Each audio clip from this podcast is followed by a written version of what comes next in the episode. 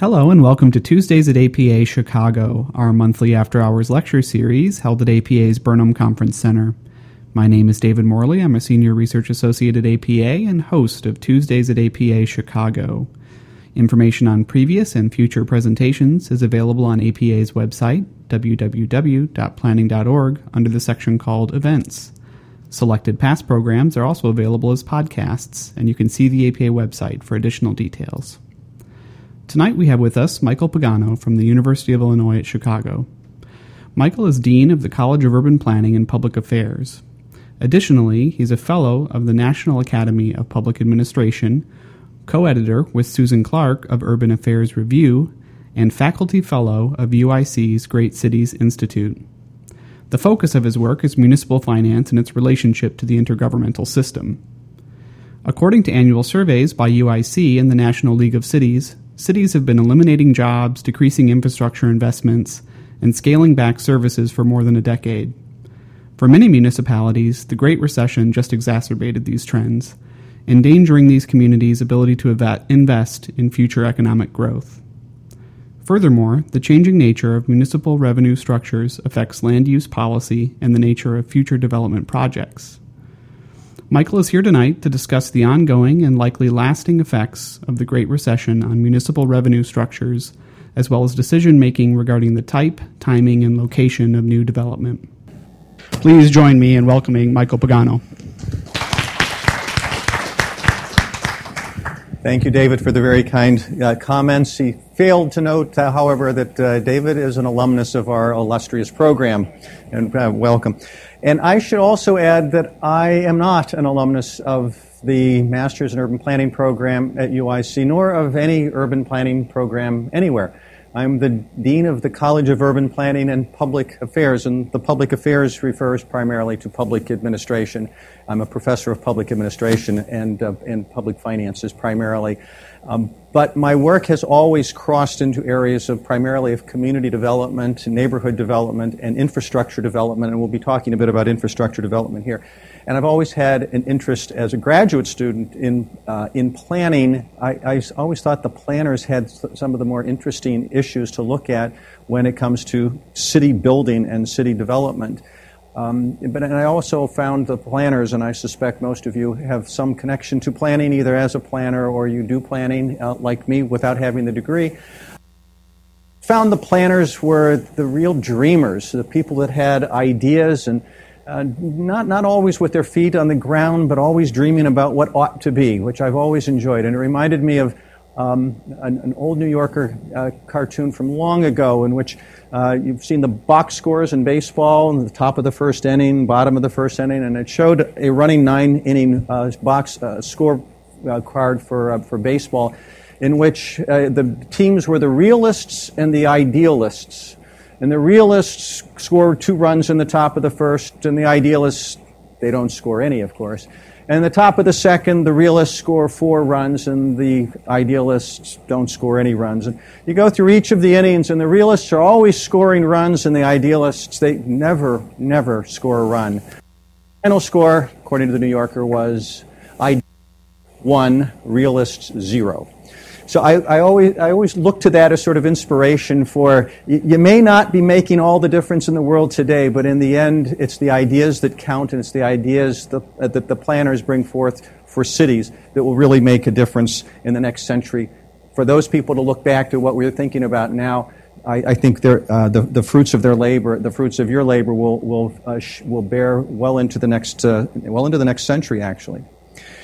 Uh, David asked me to talk about the work that I've been doing for the last many years, and so I've combined a couple of sets of work uh, on city finances into this presentation that I'm referring to as the Great Recession, municipal budgets, and land development.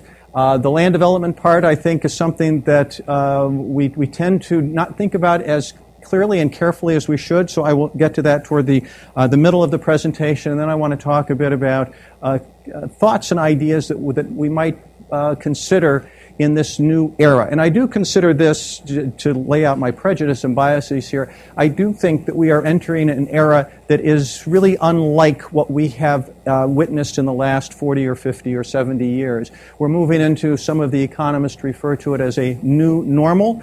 Um, if it's not a new normal, at least it's a very different than what we've had before, meaning that ideas and practices that we've tried in the last decade or 20 or 30 years ago probably aren't appropriate for thinking of uh, building and financing cities in the future. That, that's, that's sort of the bias. So here's the outline of the. Pro- oh, by the way, I, as I was telling David, um, this is a great, one of my favorite watercolor paintings of Chicago looking uh, a view from uh, 18th Street. It was uh, uh, done by an artist now an artist. She was the director of the uh, Voorhees Center for Neighborhood and Community Improvement that is part of uh, the College of Urban Planning and Public Affairs. She's, she retired about 10 years ago, has taken up painting, and I'm just stunning. Any rate, this is the outline. I'm going to talk about the contemporary situation of city finances in the United States, and then move into some challenges, talk about options, and then a sustainable fiscal ar- architecture. For the last 24 years, I've been involved with the National League of Cities in an annual study they do in which they survey cities uh, across the country and they ask questions primarily about the fiscal condition of the cities and specifically data about the general fund of municipalities. So we ask the CFOs of, uh, of cities with populations over 50,000 and with a sample of cities between 10 and 50,000 that we've been uh, uh, doing it uh, since, well, this shows 1990. We've actually been doing this since 1986. My involvement has been since 1990. And we ask them, are cities better able or less able to meet their financial needs in the current fiscal year, the fiscal year in which the survey is administered? And it's really, it's administered between April and June uh, every year. And you can see, you can see that um, um, nothing unusual here. Uh, the CFOs are more optimistic that they'll be able to meet their financial needs when there's, there are periods of, uh, of economic growth, and economic growth usually translates into uh, additional revenues to the city so that the city can provide more services. And you can see in the current uh, era, or at least in 2009, 10, and 11, uh, there weren't very many cities that found that they could meet their current uh, financial needs uh, in, uh, that year.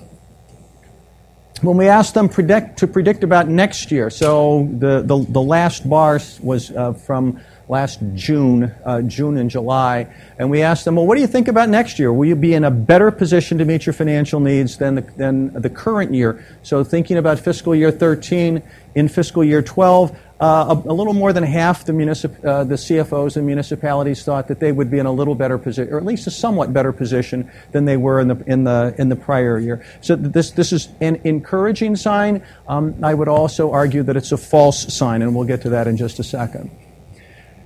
The, the, data that uh, we've collected are data on general fund revenues and expenditures, uh, the focus on the general fund rather than on all funds of municipalities. I think is important to understand what the underlying economic, uh, the economic base of the city has been doing to the, to the, uh, the city's ability to meet its uh, service delivery obligations. And the reason for that is that what's excluded from the general fund are typically uh, the enterprise funds that are that depend on primarily on fees that are paid for the consumption of services. The debt fund, so you're not getting any bond revenues in this or any bond payments uh, from this. Uh, you're just looking at the general fund. This is where most of the operating expenses of the city are public safety, transportation, general administration, and operations, and the urban planning departments as well. Uh, and this is a plot of the year to year growth, not a dollar amount, but a year to year growth, or, or, change, I should say. There were declines in some years uh, over the last number of years. And you can see in the last uh, oh, seven or eight years of this survey that the, the lines become negative. Now, the bars are negative. Uh, this is constant dollar. This isn't current dollar. We use a deflator of the, of, uh, the, the, Bureau of the Census from uh, NIPA that they uh, calculate what the uh, state and local fiscal deflator is. We apply that here. So even though there was a dollar growth between FY11 and FY12, in constant dollar terms, ah, the airline just stopped. I can hear. Ah. Um, the, whew, I was screaming, wasn't I? I'm sorry. Okay. Uh, uh, the, in the last couple of years, there's been a year to year growth in current revenues, but in constant dollar revenues and expenditures, you can see that there's been uh, a, a, decline. And it's been fairly dramatic. If you go back to 2007, there was a constant dollar decline, and it became uh, worse and worse year to year. This includes all of the, the policy actions of communities. In other words, if they raised taxes or they lowered taxes, it was captured uh, in, in, these, in these data. But as we also all know, and part of the, the uh, purpose of this presentation is to uh, remind us all that um, cities are different. We have 19,000 plus municipalities in the United States, and they are all different creatures and organisms, and they behave in different ways. And in its part because they depend on different revenue sources. So we started collecting uh, the general fund revenue composition data beginning in 1996 so that you can, you can see, and I, I think this is one of uh, the, my fun graphics because um, imagine yourself as a municipality in 1999 and 2000, and you're, and we all know that the property tax is a very, a very nice, slow-growing, sustainable, reliable uh, revenue source for municipalities. And you're in an area thinking, yeah, but look at those blue line, those blue bars. I mean, wow, I want to get some of that. I want to. I'd like to have more sales tax. I'd bring more. I was contacted by a county in Georgia at about 1999, I believe it was, and they went through a process of exchanging their properties for a county now, not a city, exchanging their property tax for a sales tax, and they actually pulled it off. The people voted and they said, "Sure, we'll do this. This is great.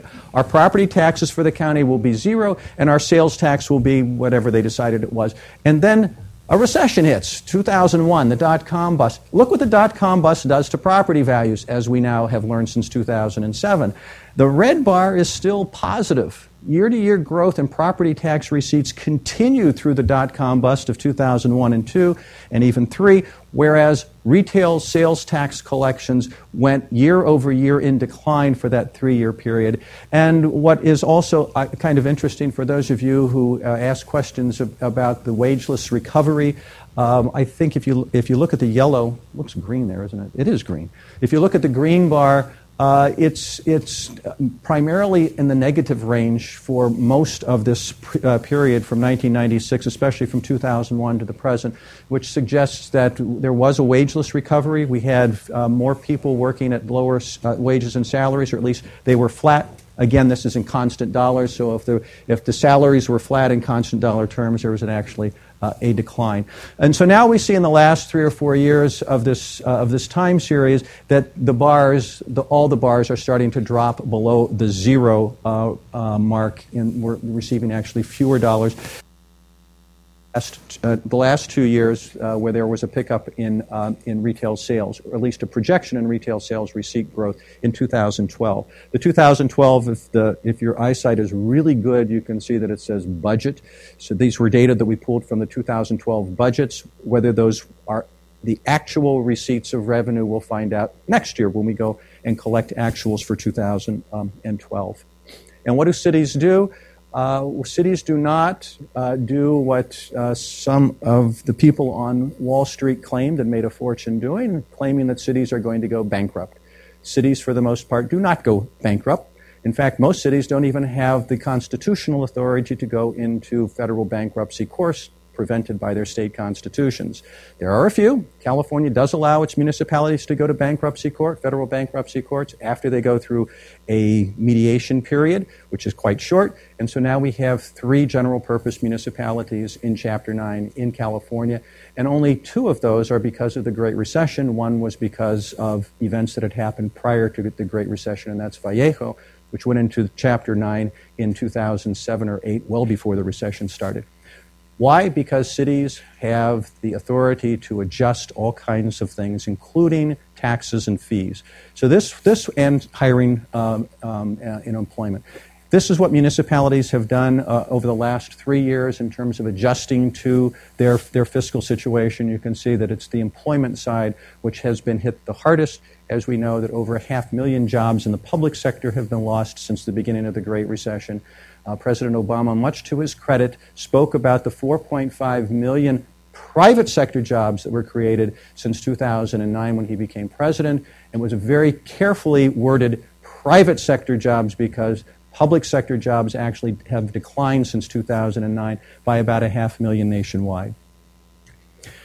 Another, another way of thinking about how cities are performing is to look how much they, they put aside in their savings account. Um, these are unspent revenues in the general fund. They accumulate at the end of the year. If they're not appropriated, they f- roll over into the next fiscal year. They become a cash surplus. Uh, some cities set them aside in reserve funds. Some cities roll them back over into the general fund as incoming uh, transfers from the previous year, and it becomes something that the city can use to pay for its operations. It's much like a savings account that we have in our households. We go month to month. We spend down our checking to zero. We have savings. There's a little bit more. If we have a little extra in our checking, we'll fold it over into our savings account. We hope we can build that up and maybe take that vacation to the Bahamas one year if we have it up built up enough. And if we don't, well, at least we're going to still be able to pay the rent. We'll be able to buy groceries and pay for our transportation expenses. The ending balances or reserves of municipalities work in much the same way. They are, are they uh, grow, they build up during periods of, of economic growth and fiscal growth uh, for purposes such as, uh, well, uh, Hurricane Sandy or any, um, if you were, if you remember, gee, it's hard to remember that two years ago, just about this time, uh, we had a 30 some or 20 some inch snowfall in which we wiped out our salt supplies in about a three day period. Remember that? Our salt supplies were wiped out. With the city wasn't, no cities were anticipating that snowfall. Hard to remember when it's 65 degrees outside, isn't it? But, was, uh, but at that time, municipalities had to buy more salt. Where the appropriations had been uh, spent already for the year. Most cities spent all of their, uh, their salt and, and snow removal uh, activity in, throughout Illinois and the Midwest uh, uh, by the first week in February. And we know, remember, we actually had more snow after that as well. What did they do? Where did they borrow from? You turn to the ending balances or your reserves to help pay for those unexpected, unanticipated uh, events. Um, it's also a way of demonstrating to Wall Street that, that they have the financial capacity to pay their own bills, and if there's a problem in debt payment, they can reach back into their reserve funds and, uh, and pay off their debt. Um, the, the more important line here is the blue one. It's the actual ending balances, and you can see that over the uh, course of the last 27 or so years, uh, ending balances have grown in almost a secular uh, way over time uh, regardless of what happened during a recession. So even during recessionary periods, except for the first one in 1991, uh, uh, c- uh, cities maintained the growth rate of their ending balances or their savings. While they were cutting back on the provision of services or employment or, other activities, they were holding on to their reserves uh, just in case. Why just in case? Well, in 1986, 19- General revenue sharing is eliminated. The federal government no longer provides much support at all to municipalities. In uh, the, in the uh, uh, early 1990s and again in the early 2000s, one of the first places that states cut is in the area of aid to local governments, primarily municipal governments, not so much aid to school districts, but aid to local governments. Municipalities then realize that they're on their own, or at least they're close to being on their own. They've got to keep the way households do, they have to keep a savings account uh, alive. But you can see what the projection is for fiscal year 12. A, a reduction to 12.7% of expenditures is what the, the, the, forecast is. We'll see what actually happens when the data come back this year. Um, and I'm just yeah, highlighting uh, the, uh, the three recessions and, and what uh, uh, the actual ending balances were.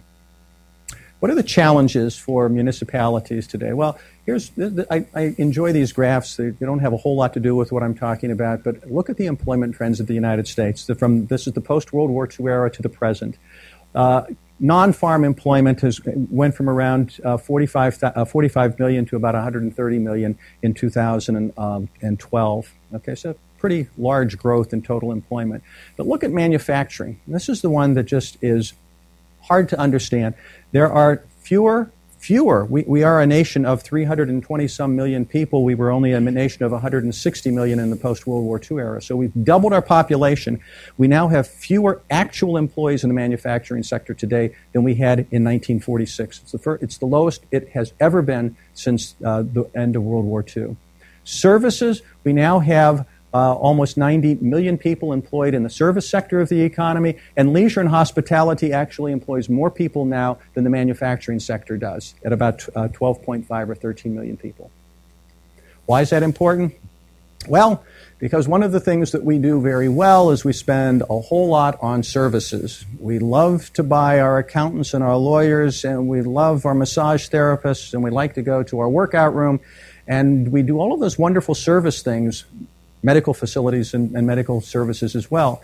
And if, uh, ignore that little crisscross at the beginning, but if you look at about 1962 or 1963, we spent about an equal amount um, on, uh, on service related activities as opposed to consumption goods, tangible goods. Why tangible goods? Because where cities and states uh, employ a sales tax, the sales tax is usually on durable goods, hard goods, shirts, sweaters, appliances, uh, but not on, not on services. And yet, most of our consumption dollar today, two thirds of our consumption dollar today is spent on services.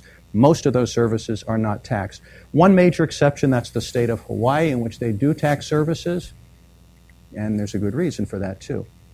There aren't too many competitors around Hawaii. What's the estimated uh, loss in, in, uh, in sales tax revenue due to e commerce?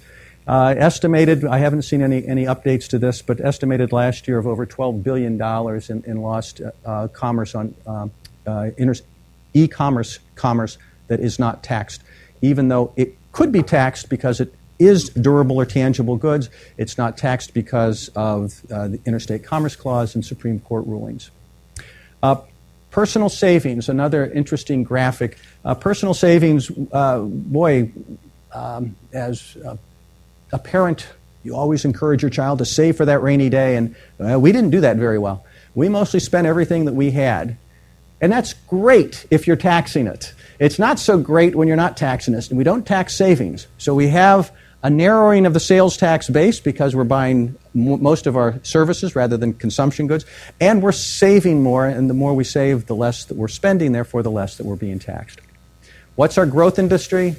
It's meds and eds. We know this, the 501c3 growth dilemma. The nonprofit sector, about a tenth of the U.S. economy today. Uh, and yet, who gets who's exempt from that? Hospitals. Is this a good thing? Education. John, I think it's a good thing. Uh, religious facilities. City of Houston has a lot of mega churches. Churches don't pay anything, but they do consume a lot of resources. They are not denied fire and police protection. Station routes are rearranged to assure that there's a smooth uh, flow of traffic around the megachurches, and so the city imposed a drainage fee as a, and uh, as a way of collecting something from that facility in exchange for the provision of services, and it was a drainage fee. How much water is uh, rolls off the parking lot and into the uh, the stormwater system? You can imagine the controversy that that generated because you're in Chicago. You do know the controversy that that generates Nonprofits with below 250 will pay uh, 80% of their water use by 2014. When I moved to this fair city in 2001, I used to give lectures on enterprise funds and general, uh, in general services and uh, use the argument that technology has allowed for us to charge people for the consumption of goods that have a private quality. That is, I can consume it and you can't. It's, a, it's a, more like a private good. Water's like that uh, not realizing that Chicago was one of the last bastions of providing subsidies to the 501c3s through uh, making everybody else pay for their water consumption. Not to say that's a bad thing, but nobody in the city actually voted for that. We need to talk about it. Brown University this is Providence, Rhode Island. Uh, Rhode Island suffered mightily during the Great Recession. Providence was no exception. Providence is one of its main employers, not the only main employer, it is the state capital, is Brown University. Ivy League, very wealthy, lots of land, lots of real estate, lots of very fancy buildings that are really irreplaceable. I don't even know what the assessed value would be because they can't build buildings like that anymore. And they don't pay any property taxes in Providence. And yet, Fire and police services are always at the beck and call of Brown University. Brown University's taxes. Providence needs a tax revolt. This was I, I was in Providence in October, and that was actually a sign on someone's property, and I thought, wow, that anybody even knows that the, the 501c3s aren't paying their taxes is wow, that's enlightened. And what's the estimated tax exempt property of, of owned by nonprofits? Uh, a study that came out a couple of years ago by the Lincoln Institute of Land Policy estimated this. Um, I know the uh, author quite well, and I said, uh, and I've, I've discussed with her where she got the data, and I said, those data are wrong. That is the most understated value of tax exempt land I've ever seen. I have talked to the mayors of many cities. Uh, Des Moines had about 60, has about 60% of its assessed value as tax exempt. 60%, and you're showing that you know 10 and 11% is the, the high end for Philadelphia. And she assured me that this is the most conservative measure. They can, they can verify every parcel that's tax exempt, but they can't verify every parcel. So this is a very conservative measure of the value of tax exempt property owned by nonprofits. And so, how do nonprofits contribute to the well being of a municipality? Through payments in lieu of taxes. And yet, who are these nonprofits and what are they doing? We uh, in this room probably know a lot about the Provena case, uh, in which the Supreme Court ruled that Provena did owe uh, property taxes, even though it was a hospital. Um, but it raises questions about how much is enough service, uh, pr- uh, service to the indigent or medical service to qualify for tax exemption of many millions of dollars. And I, this is a conversation that is being uh, conducted all over the country. But the question is what is the role of nonprofits in providing to the public good? How should we determine that? Is it just by their status as a 501c3 or is there something is there some other mechanism? Most 501c3s do pay their water bills throughout the United States and Chicago's will eventually. Most of them already do. So it's not a matter of water or sewer or when there are gas, uh, natural gas facilities, it's not the natural gas, but it is the basic provision of services such as public safety and transportation that we need to talk about. The city of, uh, the city of Pittsburgh, the new mayor, uh, about uh, three, four years ago now, uh, proposed that he's a young guy. He was elected when he was, I believe, 26 years old to be mayor. He was the, the boy mayor, as they called him. Uh, and he looked around and he said, Why do I have such a gigantic police force during the day? Well, because you have a lot of people working in the city in the day. Okay. Why do I have such a gigantic police force on Friday and Saturday nights in the Oakland district of the city? Well, because you have two major universities there, and you have lots of students with lots of bars, and you need to have public safety presence. And he said, So I'm actually having a much larger police force than I need to on a Friday and Saturday night. Yes. How can you help control the cost? Well, we can actually charge the students. He proposed a tuition, a 1% tuition tax on university students in the city of Pittsburgh. You can imagine what that engendered. The presidents and chancellors of the University of Pittsburgh and Carnegie Mellon University and the other numerous universities went ballistic. Uh, he quickly removed it, and they promised to fight uh, in Har- Harrisburg, not themselves, in Harrisburg to get additional resources to cover the costs rather than the universities themselves. Whole other issue. The point is, there's a recognition on the part of this new mayor that he has a lot of costs in his operating budget that aren't costs of providing services to taxpayers of the municipality. It's due to the need for public safety for those who don't contribute to the general welfare of the municipality. States, what are states doing? Uh, the, the amount of state support to municipalities, which is the blue line at the bottom, has remained somewhere in the $50 billion neighborhood and, about uh, and at about uh, 20, 20%, the red bar is the percentage on the left y axis. So it, it's averaged around 20, 22% of uh, municipal revenues over the last uh, 40, 50 years now, uh, and, and expenditures at about 50 billion. So, in other words, the state contribution to municipal budgets hasn't changed very much as a percentage of municipal spending over the, over the long term. And yet, I think this is no, this is no news to Illinoisans and to cities in Illinois that uh, to turn to the state and ask for support now is probably out of the question. It's out of the question in other municipalities around the country as well, with projected deficits of only $55 billion in fiscal year 13, the current fiscal year, down from $191 billion in fiscal year 10.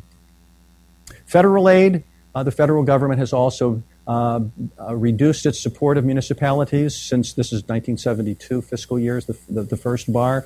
Uh, by 1977 78, we refer to this as the high water mark of federal support for municipalities. It amounted to somewhere around 15% of general revenues of municipality, municipalities. Uh, one of the first things that first Carter and then Reagan uh, did was to reduce support for municipalities considerably. By 1987 and the uh, elimination of general revenue sharing, it settled into about 5% of municipal revenues uh, since 1987, so for over 25, uh, 25 years now. In other words, it's not a place where cities are going to, to, to find uh, financial support. Okay, so that's sort of the, the backdrop. Now I'd like to talk a bit about spatial, the, the fact that revenue structures have a spatial dimension to them. I think something that you're quite familiar with, especially when you look at the property tax and planning uh, issues. Uh, beginning with parcels are identified that maximize revenues or minimize costs. This isn't unusual. This is what, as a planner, you look for. City councils are looking for this. The elected officials are looking to increase the revenue flow, but they're also trying to hold down, hold down costs. The point of this is that depending on the preponderance of revenue that a municipality receives, it may be influencing spatial form. So, property tax dependent cities. They think strategically about development based on the market value of the development and the possibility of shifting service delivery costs to other jurisdictions. That's why they invest. You invest because you hope that property values increase. You're taxing the property, which helps you provide services to, uh, to the city.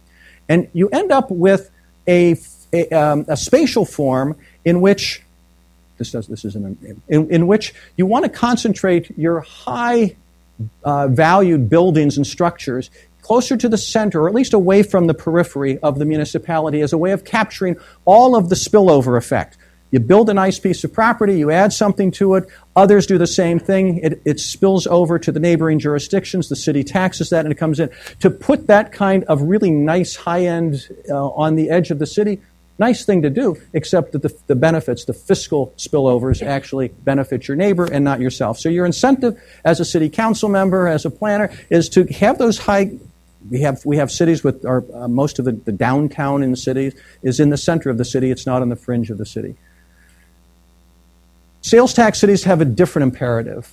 They think strategically about development based on the mental construct of a shopping shed in which market uh, transactions are taxable. So, what you want to have uh, in, in, if you're a sales tax dependent city um, is you want to have something that the spatial distribution of your uh, residential and commercial real estate looks something like this. It doesn't much matter whether your residential is, but you want all of your commercial markets to be right on the fringe. Why?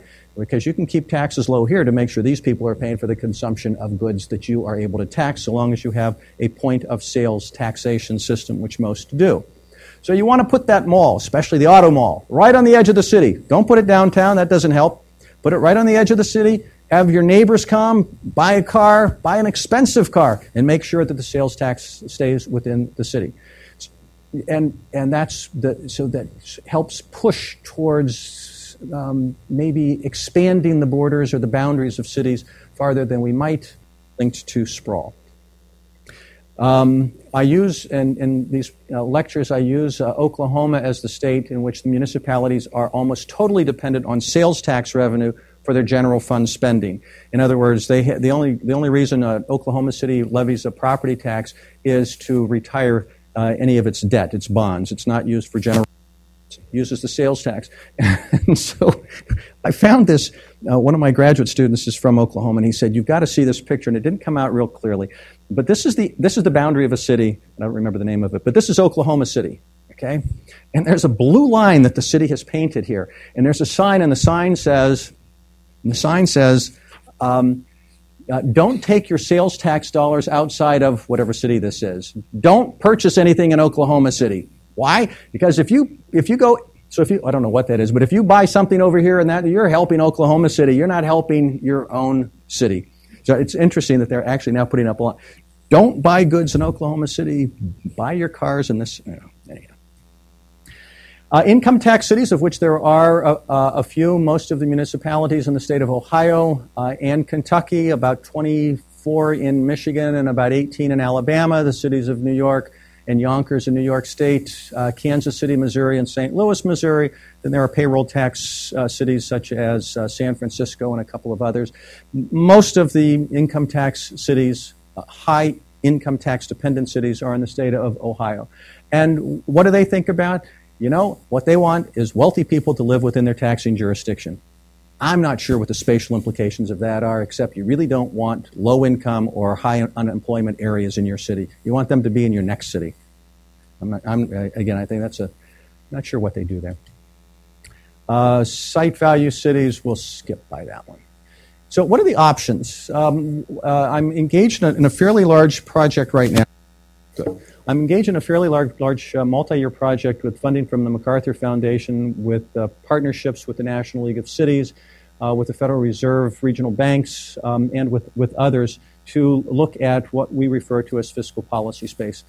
Um, one of one of the one of the observations, and something that we all know if we have worked in a specific city or in a, in a particular area or for a particular government, is that governments are different. What cities can do is different. What they're allowed to do is different, and what the expectation that they do is different. Uh, most of the academic uh, and other uh, works on fiscal studies about the, the fiscal position of municipalities make some really critical assumptions that I think don't hold much water. One is that uh, if only all municipalities had access to all of the revenue sources they could, then you could create an ideal revenue mix and compare that ideal revenue mix with what your city is doing and find where the deficiencies are. Uh, one of my favorite, very detailed analyses of city fiscal conditions recommended at the very end of this of the study. Our recommendation is which I absolutely agree with, by the way. Our recommendation is that cities that are employment centers, so the central cities, should impose a commuter tax. Great idea. Why? People who are coming into the city to work are still relying on the same public safety and transportation networks that are being provided by the city, but aren't being paid for by them, even on a minimal basis. So why not have a commuter tax? That's what the income tax in Ohio is. It is a commuter tax everybody in the state of Ohio, no matter where they live, unless they live, uh, or no matter where they work, unless it's in an unincorporated area, pay a municipal income tax at the place of employment and at the place of residence. Brilliant. I'm wholeheartedly 100% in favor of it.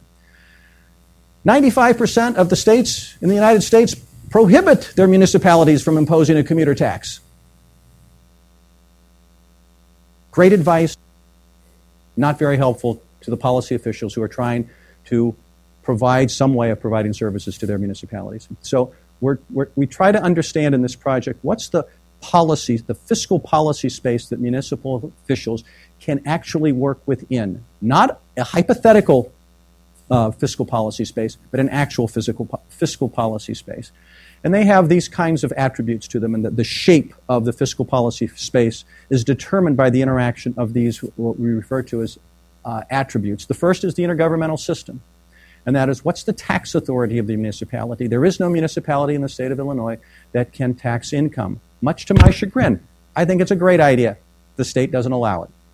Uh, the, the tax and expenditure limitations, you know, it'd be terrific if we could just increase tax by a little bit more. In the state of California, you can't do that because property taxes have been maxed out since 1978. Um, uh, revenue reliance and state aid. So the state can say, look, uh, we know we're constraining your fiscal policy space, but we're going to give you a lot of money so that you can provide services you need to. So one is the intergovernmental system. The second is the economic base. Of course, uh, the economic base has to be aligned with the fiscal authority of the municipality. Uh, municipalities in Florida, for example, have a very large unemployed population. They're called retirees. And it's okay that they're unemployed so long as they own property, because when they own property, they're paying property taxes to the municipality, and the cities in Florida are highly dependent on the property tax for providing services. Whether you're employed or not, it doesn't matter. In Ohio, it matters whether you're employed or not. The local legal context. Um, uh, many many cities try to outdo what their state has done or try to impose their own restrictions. So this is uh, examining the tax and expenditure limitations imposed by local governments, by municipal governments. Uh, curiously, uh, there is only one study that has ever looked at this question, and we now have that person working on our our, our team. Uh, fourth, uh, consumer demand. Um, you know, some of us really like to have our garbage picked up every single day and we're willing to pay for it, and some of us think once a week is just fine. What is the collective consumer demand for the services of the municipality. Um, that can be reflected in the budget of the municipalities and other ways of measuring preferences. And it's also related to this fifth one that we're a little, this is the fuzzy one political culture. So we say, well, of course they do that in Texas because they always do things like that in Texas. And of course they do that in New Hampshire because, and, we and you immediately, I think, probably conjured up an image of somebody or some town in Texas or in Vermont or New Hampshire, Maine, wherever these places are. And you're, you're thinking of that, well, you know, they really do or they really don't care to have taxes and provide service. I can take care of myself. Political culture, it's embedded in, in, the, in the community. Those five are the, the, the pieces I, we think that help structure the fiscal policy space of municipalities. So rather than thinking about municipalities and comparing how well Chicago is doing with uh, New York, which is probably an invalid uh, uh, comparison. Why? Because the city of New York actually has access to an income tax. The city of Chicago does not have access to an income tax. And New York is the only city of the income taxing jurisdictions that tax capital gains. So if you want to see why New York City exploded during the 1990s, the stock market was exploding. And the growth in revenue to the city and expenditures was fueled primarily by owners of stock because of capital gains taxes. Other municipalities around the country do not tax uh, uh, capital gains, by the way.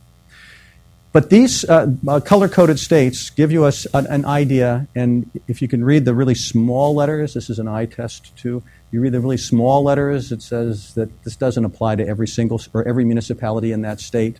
So um, uh, Pennsylvania is green, meaning that it may have access to three of the general sources of revenue. Only one city, Philadelphia, it is the largest, has access to all three revenue sources. No other city, uh, no other city in the state does. Sales tax is prohibited uh, from being uh, employed uh, by the municipalities in the state, except for Philadelphia.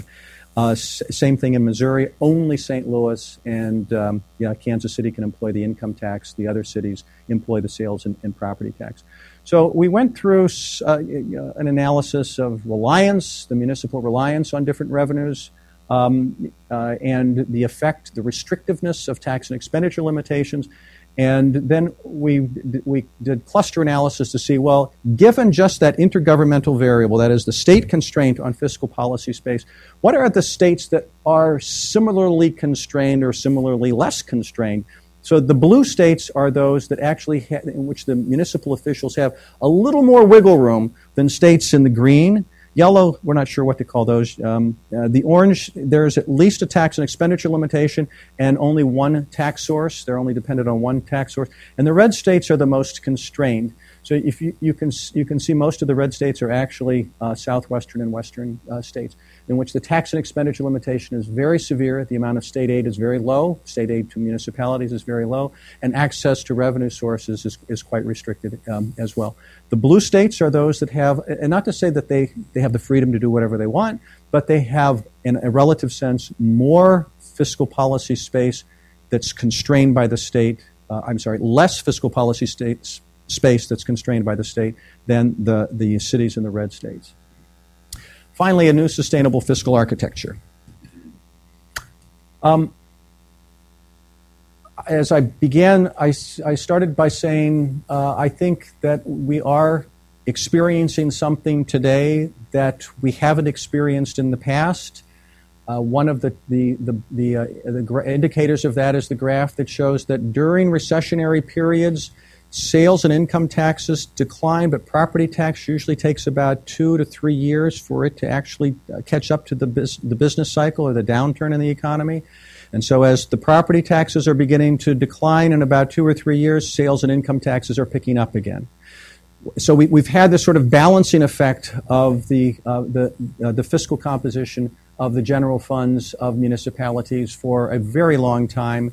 This is the first time that all three sources of revenue, because of the length of the Great Recession, have been going in a downward direction. And for the first time, it appears that in 20 years, it appears that uh, real estate growth is not going to rebound to what it was in the 1990s and 2000, but go back to that sort of st- uh, steady state growth that it had in the 1950s and 60s. That's still to be seen, but that's that's where they're forecasting right now. So, given this new normal or a um, a different kind of uh, fiscal environment today, we consider. If states want cities to be responsible for their actions, they should give them adequate tools, allow them to diversify their revenue sources, authorize access to taxes, and eliminate the tax and expenditure limitations. So, one of the first things that I'm always told with this is, but we don't trust the cities. And uh, the Trib has done a great job in exposing one reason why you can't trust the cities when there's so much lack of transparency in a lot of the actions that the cities have taken. Yeah, okay, throw the bums out, throw them in jail. You can always do that. But my question is do you trust the state more?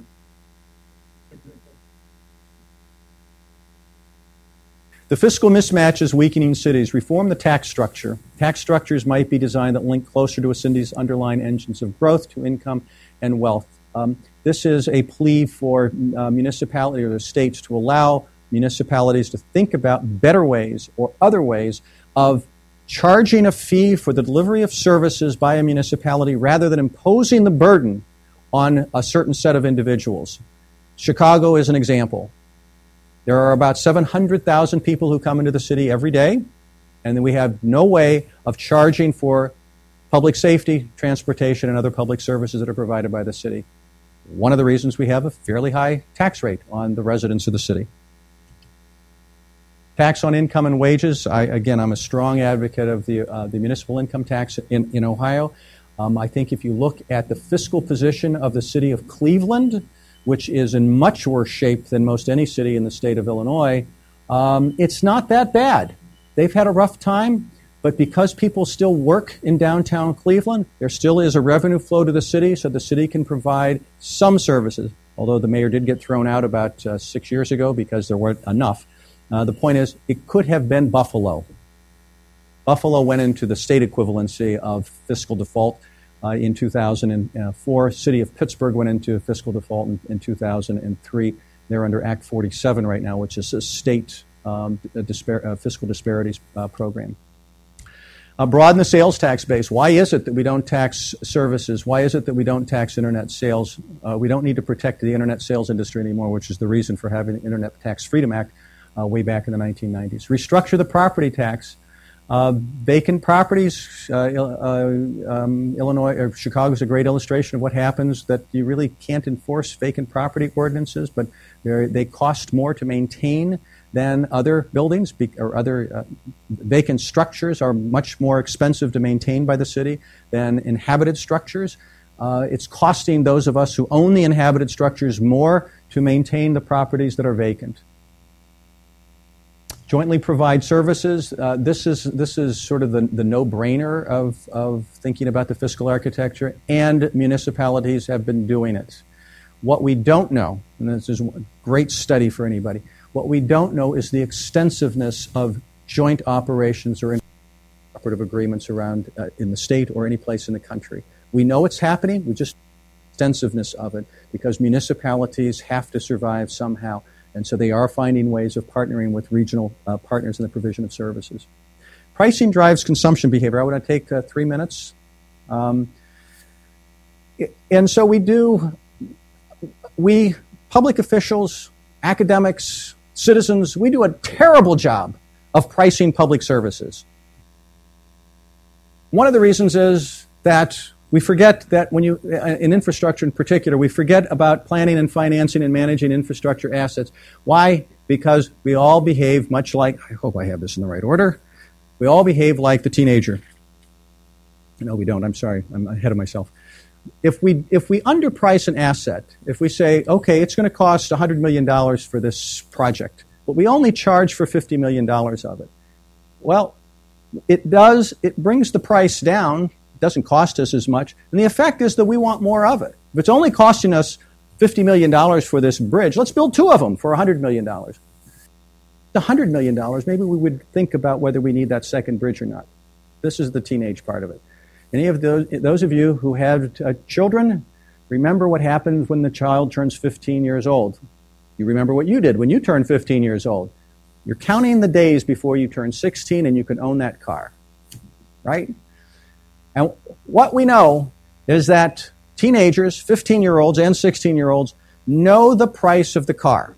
They know what it says in the parking lot. And they know they want the coolest car there is. They want, especially the guys, they wanted a car that would attract the women. And then they bought the car. And then they realized it's not just the insurance and taxes, because we all remember that part of it, and the gasoline, we all remember that part of it too. But buying a car, you're usually not buying right a, a brand new one. You're buying a car that probably is going to need repairs. In other words, what we are very good at telling our children, our 16 year olds, is that you have to plan for the repair costs of the vehicle over its useful life. So if it cost $5,000 for the car, you ought to set aside another three or five thousand dollars over the next two or three years just for repair. Not the insurance, not the gasoline, not the taxes, but just for the repair costs. Interestingly, that's not what we think about when we become municipal officials. We think about how much does it cost to build, how much does it cost to build the bridge? And so we have these great photo ops with the ribbon cutting ceremonies, the mayor, the governor, nice photo. It's on the front page of the Trib. It's just beautiful. And it only cost, and we have a dollar figure, there's a price tag attached to it. Let's say the price tag was $100 million. Yeah, that's what it cost to cut the ribbon. Then, once the first car or truck that drives over the bridge, it's starting to deteriorate because we're consuming it. And we know that when we own houses, and we know that when we own cars. We know that we're going to have repair costs, and we prepare for them, and we don't prepare for them as municipalities or as any local government, which is one of the reasons why the association, the American Society of Civil Engineers, has estimated our infrastructure deficit at 1.3 trillion dollars, which I don't even know what that means. There is a way of addressing the problem. The state of Utah, when it builds a building, it dedicates 1.1% of the value of the fixed asset in a maintenance fund. It can only be used to maintain and repair the building. Now, think about that. You have a $100 million bridge, $100 million state office building, and every year you have to set aside 1.1% of the value of that asset every year. The legislature can't touch that maintenance fund. That's only for that asset. I suspect we'd have a whole lot fewer buildings and bridges and fixed assets, or our tax bills would be much higher. Okay. And finally, my last point is I think this is the time to revisit the social compact. The social compact that we had between the citizens and the taxpayers and, and the municipalities uh, is a legacy of something that precedes the enormous growth and explosion of, um, of metropolitan America and we need to have that conversation. Um, we need to have that conversation again. We need to think about fairness of revenue systems. We need to think about the effects that revenue structures have on sprawl and spatial development of land. We need to think about who can pay and who could be subsidized. Consciously think about who should be subsidized, not automatically assuming that just because it's a 501c3, it ought to be subsidized pro-cyclical nature of local and state budget practice, and this is for the planners, uh, the, the, the, the, budget planners, is understanding that there is a cyclical nature to, uh, to budgets. Uh, what do we do with the long-term liabilities, pensions, um, OPEBs, or uh, other post-employment benefits, primarily health benefits, uh, and infrastructure that we've accumulated and we are leaving? it's no longer to our grandchildren; it's to our great-grandchildren beyond. What are the core services? Do we need all of the services that are being provided by municipalities, or we need to rethink that? And then, how do we pr- better price the services and infrastructure assets so that we can cover the costs of repair for the useful life of the asset, rather than only until the time that we cut the ribbon? And we need to think about horizontal and vertical regional partnerships in service delivery as a metropolitan unit rather than as individual units competing with each other. And I think, yes, and that's the end. Um, I, I am uh, I, I, open this up to any conversation, right, David? So absolutely, yes, and so yeah, at this point, uh, we, we certainly have time to take a few questions. So just put your hands up. I'll come to you with the microphone so we can record your questions for the podcast. Thanks. Hi, uh, my question was regarding the commuter tax, uh-huh. and we've seen a lot of move towards telecommunications by various uh, companies allowing for flex time of their employees. Right. How do does the how those those states and municipalities which have enacted a commuter tax address that issue? Of an individual no longer using their services, but still maybe potentially having to pay that uh, tax? Yeah, that's a great question. Uh, and there are court cases that uh, in state courts that are trying to d- determine this. So if you have um, if you have an income tax in your city, New York City's got a zillion of these things, but you're only working in the city of New York one day a week, and you live in New Jersey and you're you're telecommuting the other four days, do you only owe 10, uh, 20% of your salary to, to the, uh, in taxes to the city uh, and the other 80%? Uh, and I don't know what the courts are deciding at this point. Prior, I would, I would have said that if your place if your place of employment is in the city, eh, is in a place, that you are taxed at that place, unless you are specifically prohibited from coming to work on those days. Um, thank you for the presentation. I had a question regarding um, kind of your methodology. Are you taking into account, let's just take Chicago, for example, uh-huh. that when the recession hits, obviously there's no more money in the government's budgets, right? So then you have these entities called TIF. Yeah. And then you have another entity called, let's say, SSA, Special Service Area. Mm-hmm. Years back in Chicago, they had redevelopment areas mm-hmm. where you just put a blanket around and then you're able to tax individual homes, individual businesses, and different things like that. How much of that analysis are you taking into account? Because I guess what would be really interesting for me is to know after the recession, do you get more of that? Are there more TIF districts assigned? Are there more special service areas assigned? And are those SSAs and TIFs um, generating income to do services that once the government would provide, streets cleaning. Uh, some of the SSAs are now using their own security forces for police. So I'd like to know how much of that analysis and study are you going to incorporate into your analysis, but basically TIFs, SSAs, and other entities around the nation that use those taxing entities? Uh, two part answer. One is that in the study, we will be incorporating those other taxing jurisdictions. Uh, the report that I gave here from um, the, on the general fund financing would not include any TIFs or SSAs because they're in, in, separate fund accounts. They're not accounted for in the general fund of the city.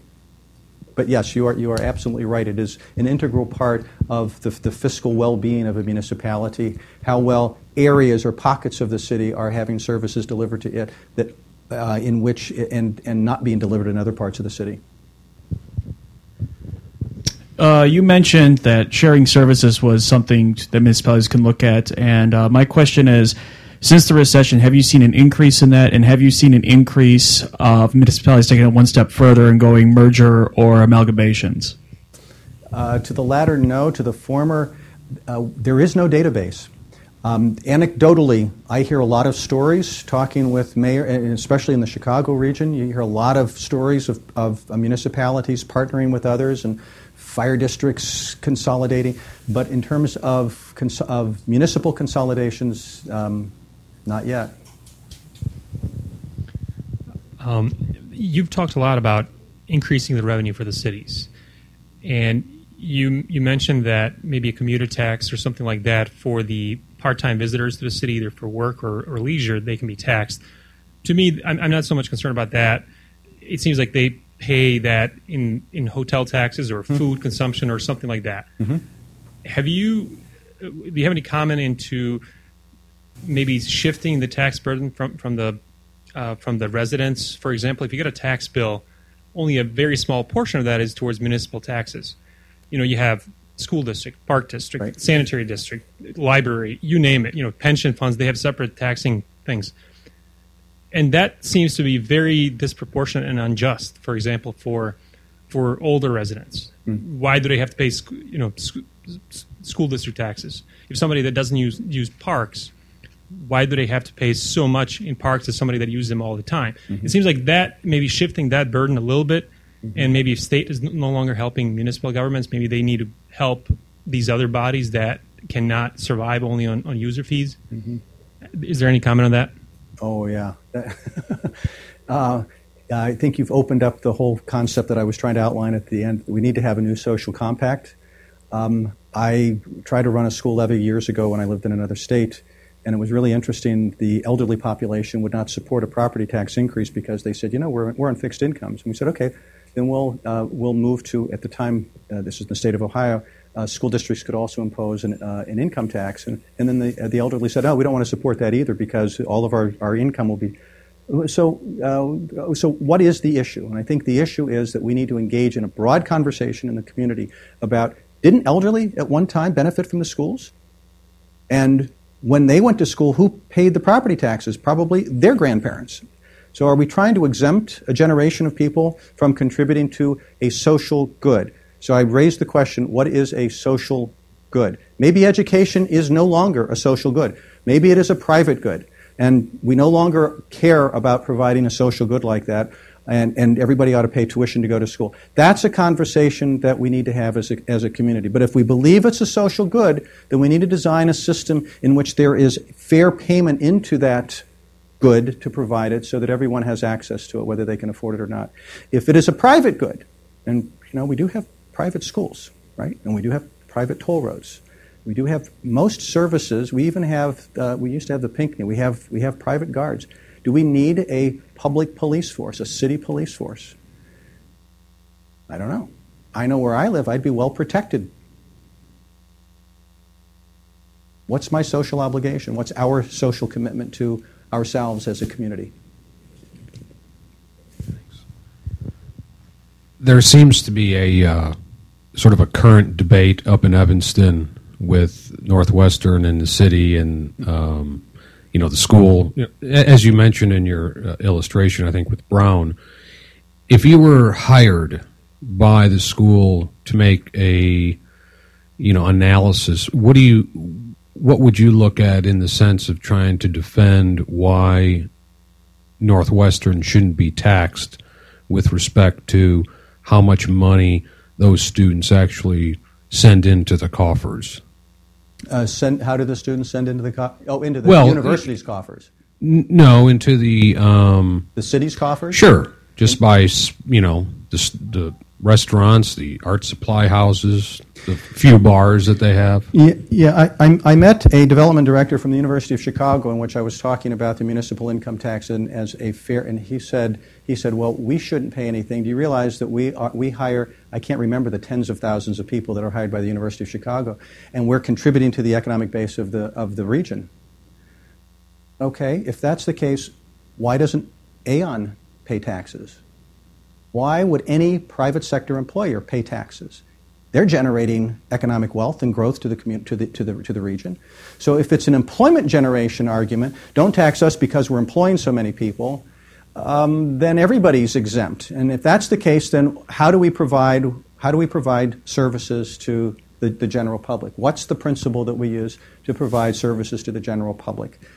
Um, what I would say if I were at Northwestern is that if we had our own police and fire system and our own hospital, if we maintained our own streets, water, transportation network, sidewalks, street lights, then they shouldn't pay a dime to the city of Evanston. If they are consuming those public goods, then why do they get them free? There should be some payment in lieu of taxes, and it should be commensurate with what they use. I think for the sake of time, we'll let that be the final word. Let's have a round of applause Thank for Michael very much. Pagano.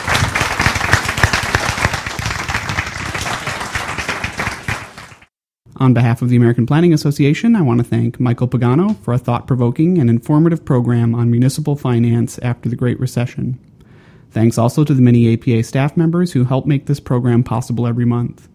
Information on previous and future presentations is available on APA's website, www.planning.org, under the section called Events. I'm David Morley.